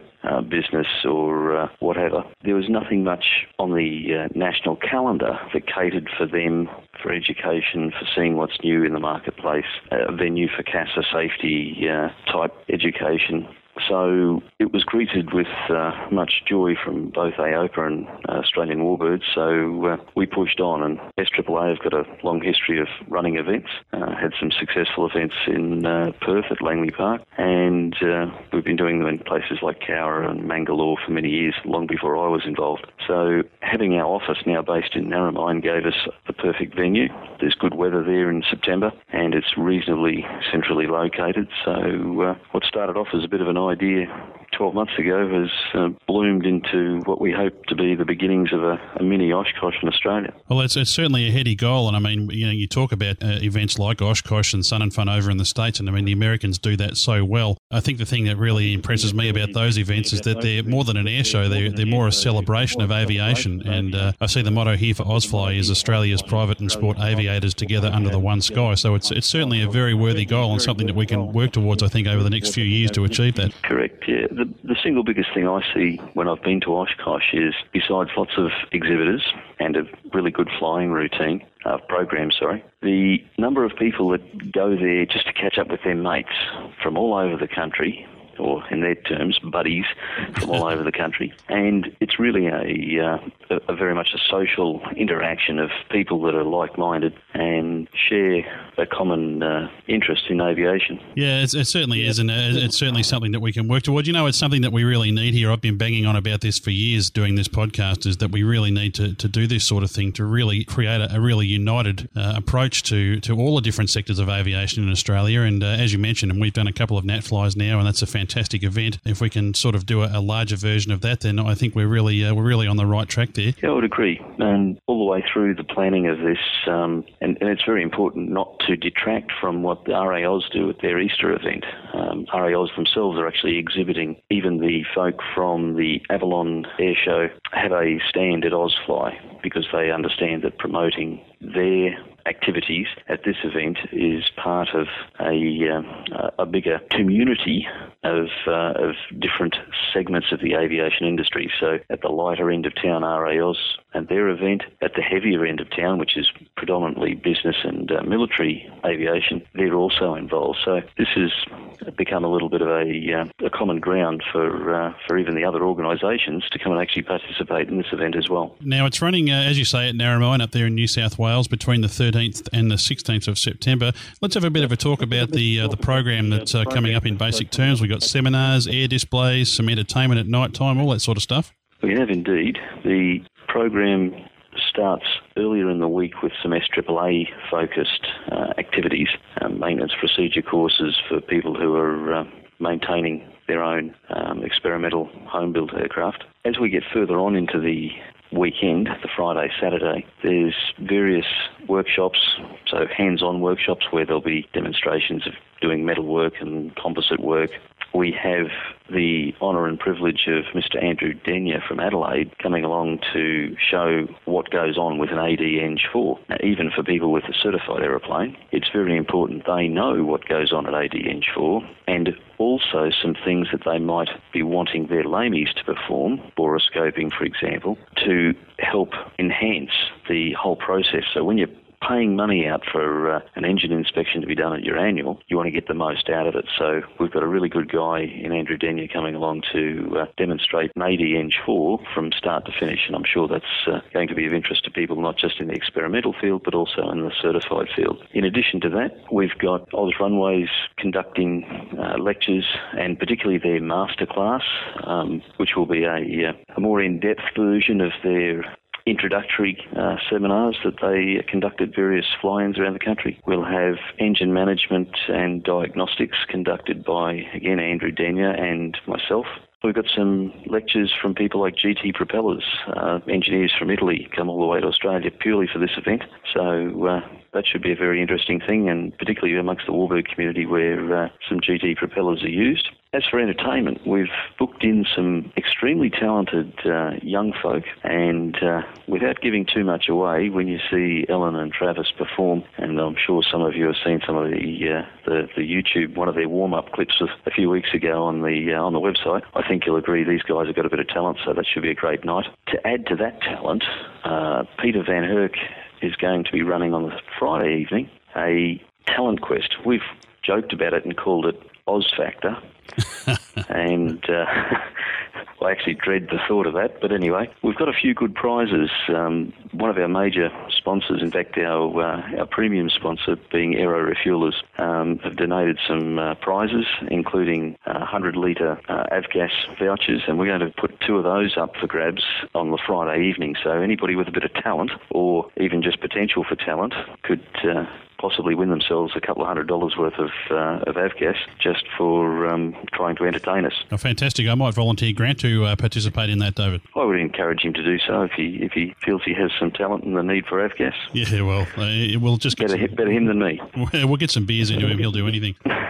Let's have a talk. Good. Let's talk about the air displays. We've got Paul Bennett uh, putting on some displays there, and also Tony Blair. Tony Blair in his Rebel 300. Um, we should have a, an arrangement of uh, warbirds, um, things like uh, Grumman Avenger, uh, Mustang, Wirraways, a few other uh, warbirds that, um, you know, subject to availability on the day um, to do flying displays. Um, we should also have the Wright Flyer available. Um, it's now got a new C of A, and weather permitting, and Keith Engelsman, who's a uh, highly regarded test pilot, um, the Wright Flyer might get to leave the Earth momentarily again. For something different, we've also got model aircraft, and we're talking about serious model aircraft, uh, some rather large RC jets and the like, to um, provide something a bit different in the air displays. Now, we've got air displays on for uh, Friday afternoon for two hours between 3.30 and 5.30, and then again from I think it's 11 till 1 on Saturday, and then 3.30 again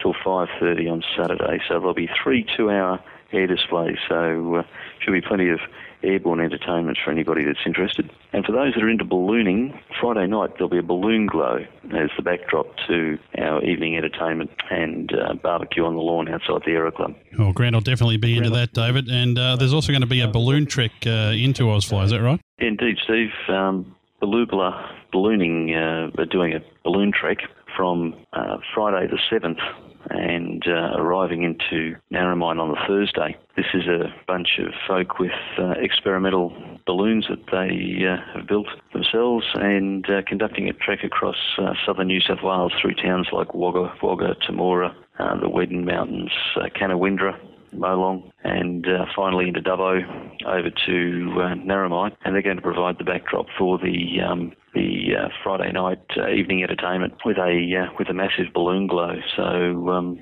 certainly something not to be missed. One of the things that all these sorts of events rely on heavily is corporate sponsorship, and uh, you've been very fortunate there at Ausfly to attract a number of very generous uh, supporters there. Would you like to run through those, David? Absolutely. In fact, um, I'm going goosebumpy just thinking about this. The support we've had's been tremendous, and I can't uh, thank Aero Refuelers from Albury anywhere near enough.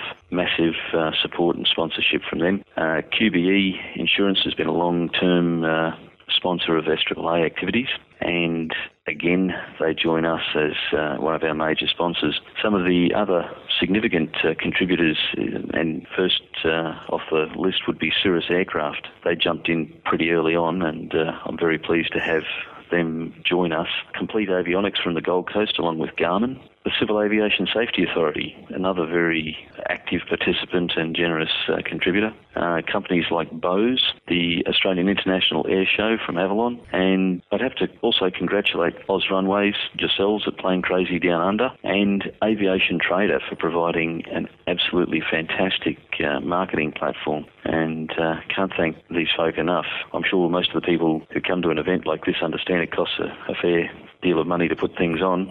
But uh, if it wasn't for these great companies, we certainly uh, would not be having anything uh, like the kind of event we're going to have. I'd suggest jump on the website, have a look at the exhibitor list as well. Some of those companies are represented, but there's a whole host of others, and uh, too many to mention in this interview. It's going to be a, a really wonderful weekend, and we're very proud to be there. We're going to be providing uh, Ausfly Radio. We're going to have a go at that. We'll be providing all of the uh, PA systems there, and uh, we're going to uh, do a few interesting activities there and do some wonderful interviews, we hope. And in the intervening time, we'll be playing some of our better interviews and some of our other pre recorded content from the last few years and hopefully provide a bit of entertainment. So, a bit of a technical challenge for us, but we're certainly looking forward to it. Yeah, I think it'll go very well. And uh, yeah, again, thank you very much for all the efforts that uh, you and Grant are putting in to, uh, to make this all possible. Without it, I'm sure we'd be struggling. We're really enthusiastic about uh, getting up there and helping to make sure that this is a fantastic event and, and one that has a real future to it and, and goes on for many years to come because, uh, as we mentioned at the top there, it, it's all about uh, celebrating aviation here and, and, trying to replicate what they do over there so well in the States. And uh, it's just a thrill for us to be involved with it. Absolutely. All we need now is for everybody else to get involved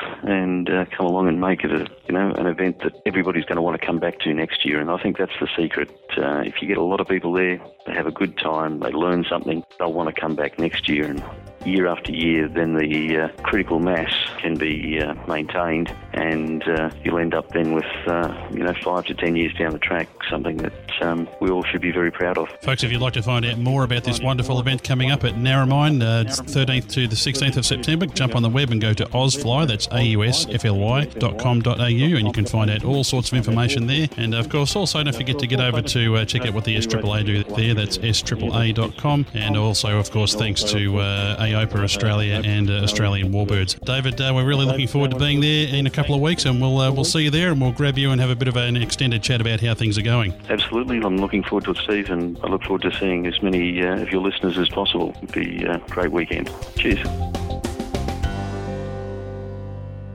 And thank you, David Brown. And I tell you what, guys, uh, those guys have put a lot, a lot of work into this event. It's been in the making now for nearly 12 months. And uh, I tell you what, it looked a little bit small when they started, but I think this is going to be a fantastic event, Ausfly. We're really looking forward to getting up there. Oh, definitely, mate. And uh, as we get down to the last few weeks before the show starts, there's definitely a, a major crunch time hitting. And uh, you can totally hear that every time we pick up the phone and have a quick chat with David or Mark Rowe. Uh, yep, yep, yep. Get through, get through. How's it going? Oh, it's wonderful. Yeah, right. Bye. Click. Boom. They're off. and I think those are some very busy folks over at Narromine at the moment. Absolutely. Now, uh, Ben, the good news for us is not only have you just now signed on to become our WA correspondent, but uh, you're also heading across over here to the east, and you'll also be attending uh, Ausfly. Yes, I certainly will be. I'm going to jump on Qantas and uh, fly over and spend a couple of days. And uh, you'll be doing some uh, demo flights there, I believe. Um, yes, I'll be doing some demonstration flights on the some of the Zenith aircraft over there. So, uh, oh, cool. I thought if I'm going to build a uh, Zenith Zodiac, I might as well try and get my bum in one and uh, see what they feel like and fly like. That sounds like a great idea, mate. We've been uh, chatting with Alan Barton from Zen Air Australia, the importers of the Zenith aircraft, and uh, going to try and catch up with him on Thursday to record a bit of an interview. So it'll be great if we can get an interview with him and you can get a couple of uh, flights in the Zenith aircraft and let us know how it goes. Oh, I'm certainly looking forward to it. Not that I'm jealous. Just got to ask the right questions, Grant.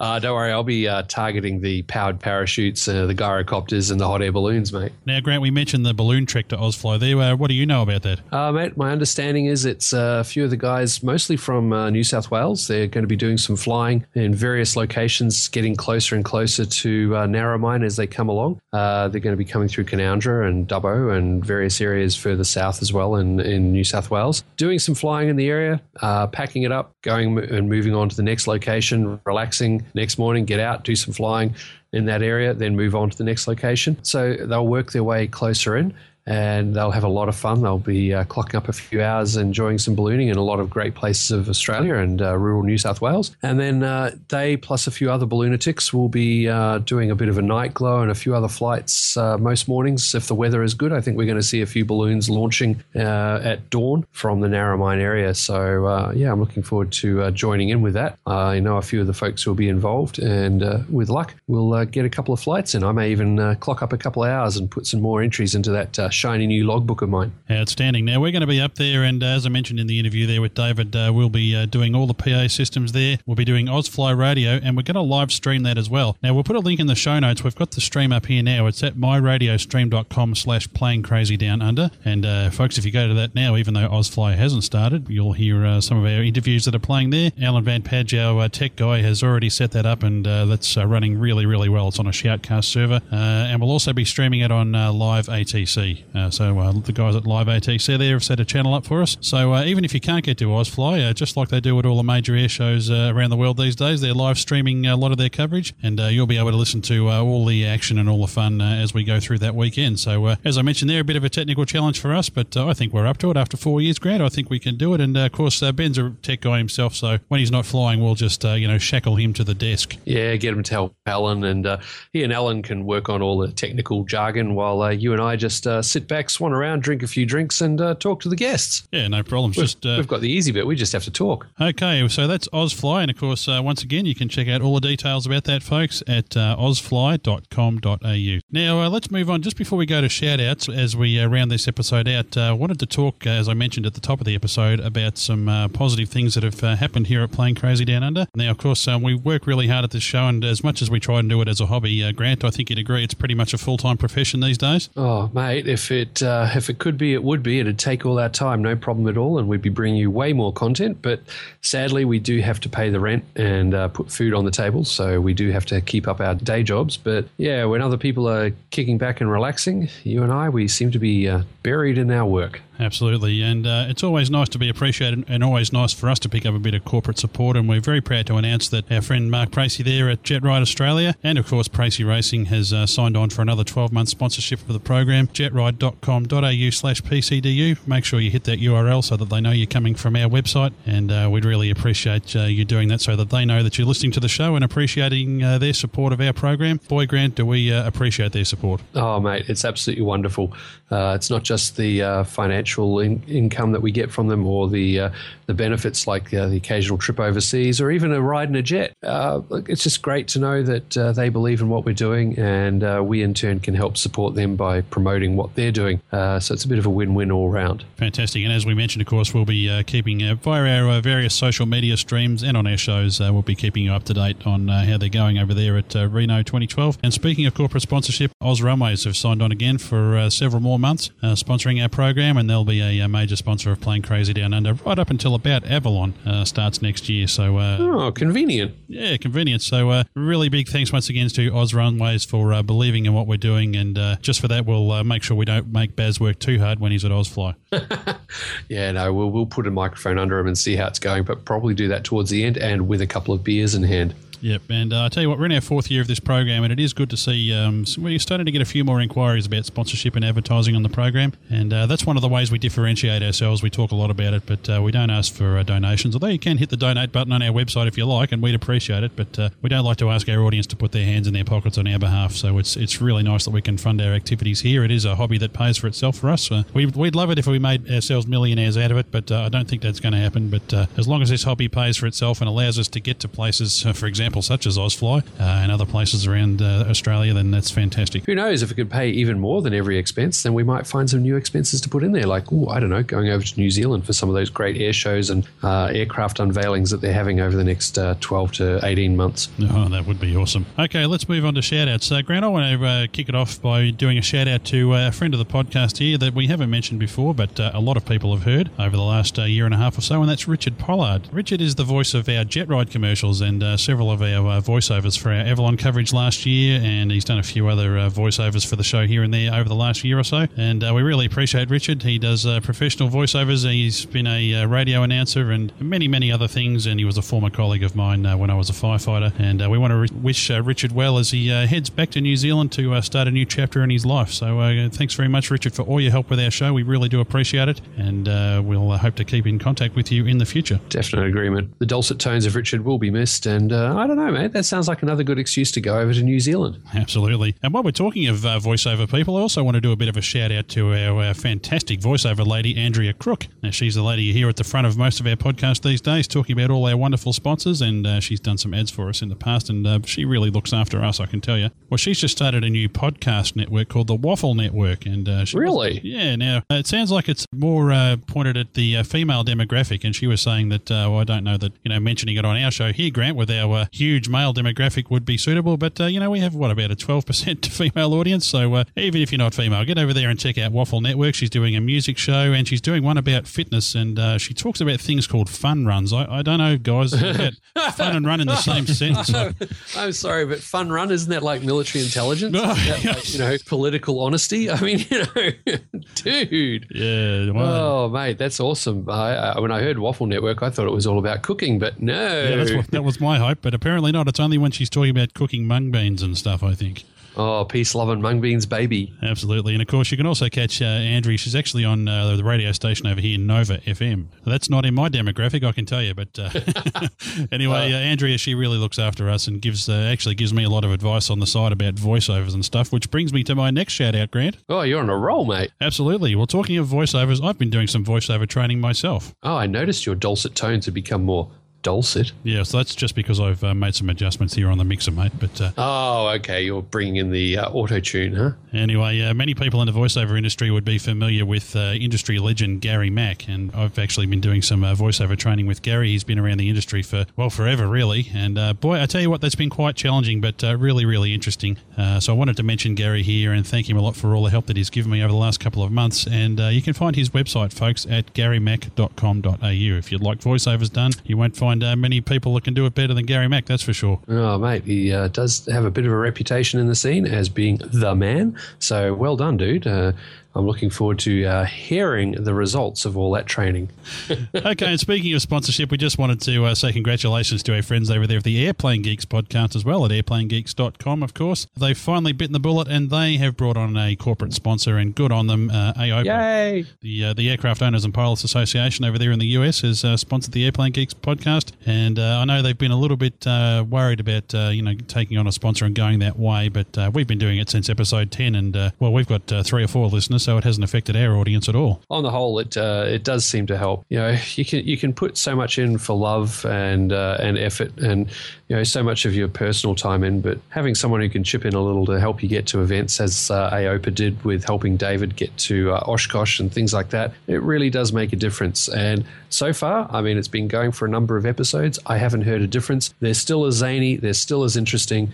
And they're still as fun. So uh, well done, guys. And uh, here's to many more episodes. And well done for the support of AOPA. Yeah, and they still have a fantastic Australia desk report on their show every Oh, week. totally. Okay, that's all my mentions out of the way. But uh, before we go, uh, Ben, you've got a, uh very important event over there in the West that you'd like to mention. Yeah, we've actually got two. The first one is the Sport Aircraft Builders Club of uh, Western Australia has their annual fly-in, um, and this year it's titled the Year of the Owner Builder. Um, the Sport Aircraft Builders Club are actually a club based around building home-built aircraft. So that'll be an interesting one to go and see at Serpentine Airfield on uh, Sunday, the 30th of September. Oh, mate, I could tell you if it was uh, the Sport Aircraft Builders Club and uh, I was a member, yes, you'd know which aircraft was mine. It was the one mouldering in a pile of bits sitting over here that once was together, but all I did was look at it and it fell apart, you know? Ah, it's not that hard, Grant. If you can fly a balloon, I reckon you can glue a plane together.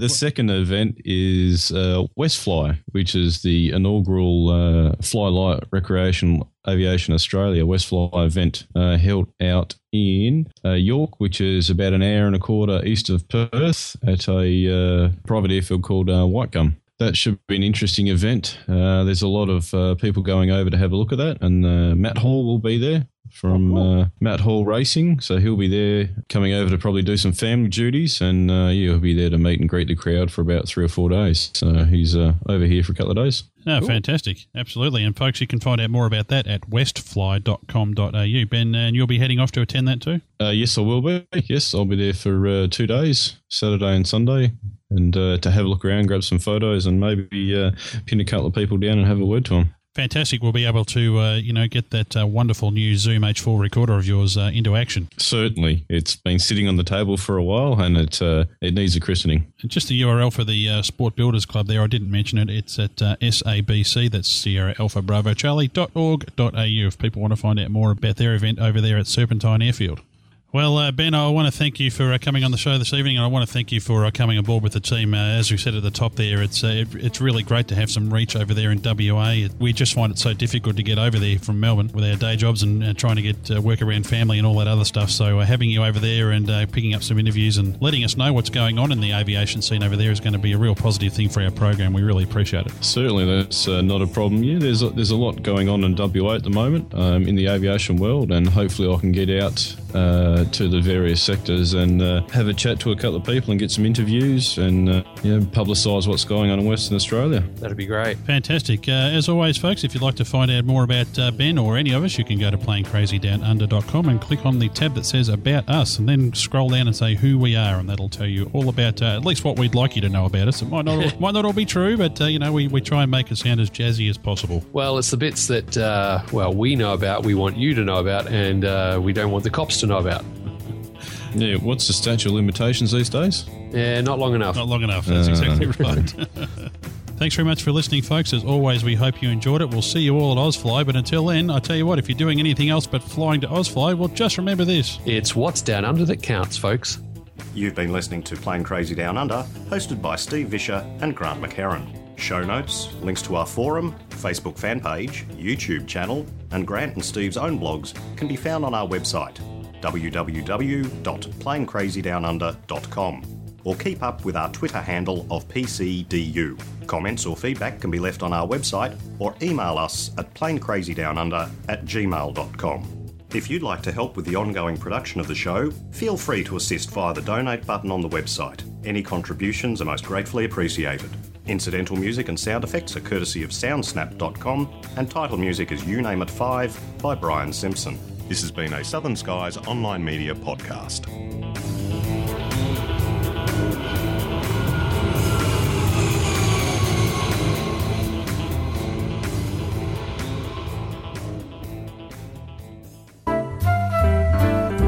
The kind folks at the Department of the Bleeding Obvious have asked us to make this statement. The views and opinions we present in this podcast are ours and do not necessarily represent those of groups we work with or are associated with, although we think they probably should.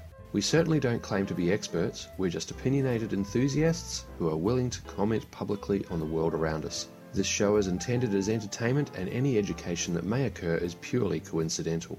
As with anything in life, it is your responsibility to determine what does or does not work in your situation and to seek out suitable guidance and or instruction. This podcast is released under Creative Commons non-commercial by attribution license. For more details on this license and our contact details, please visit our website at www.planecrazydownunder.com. Thanks folks.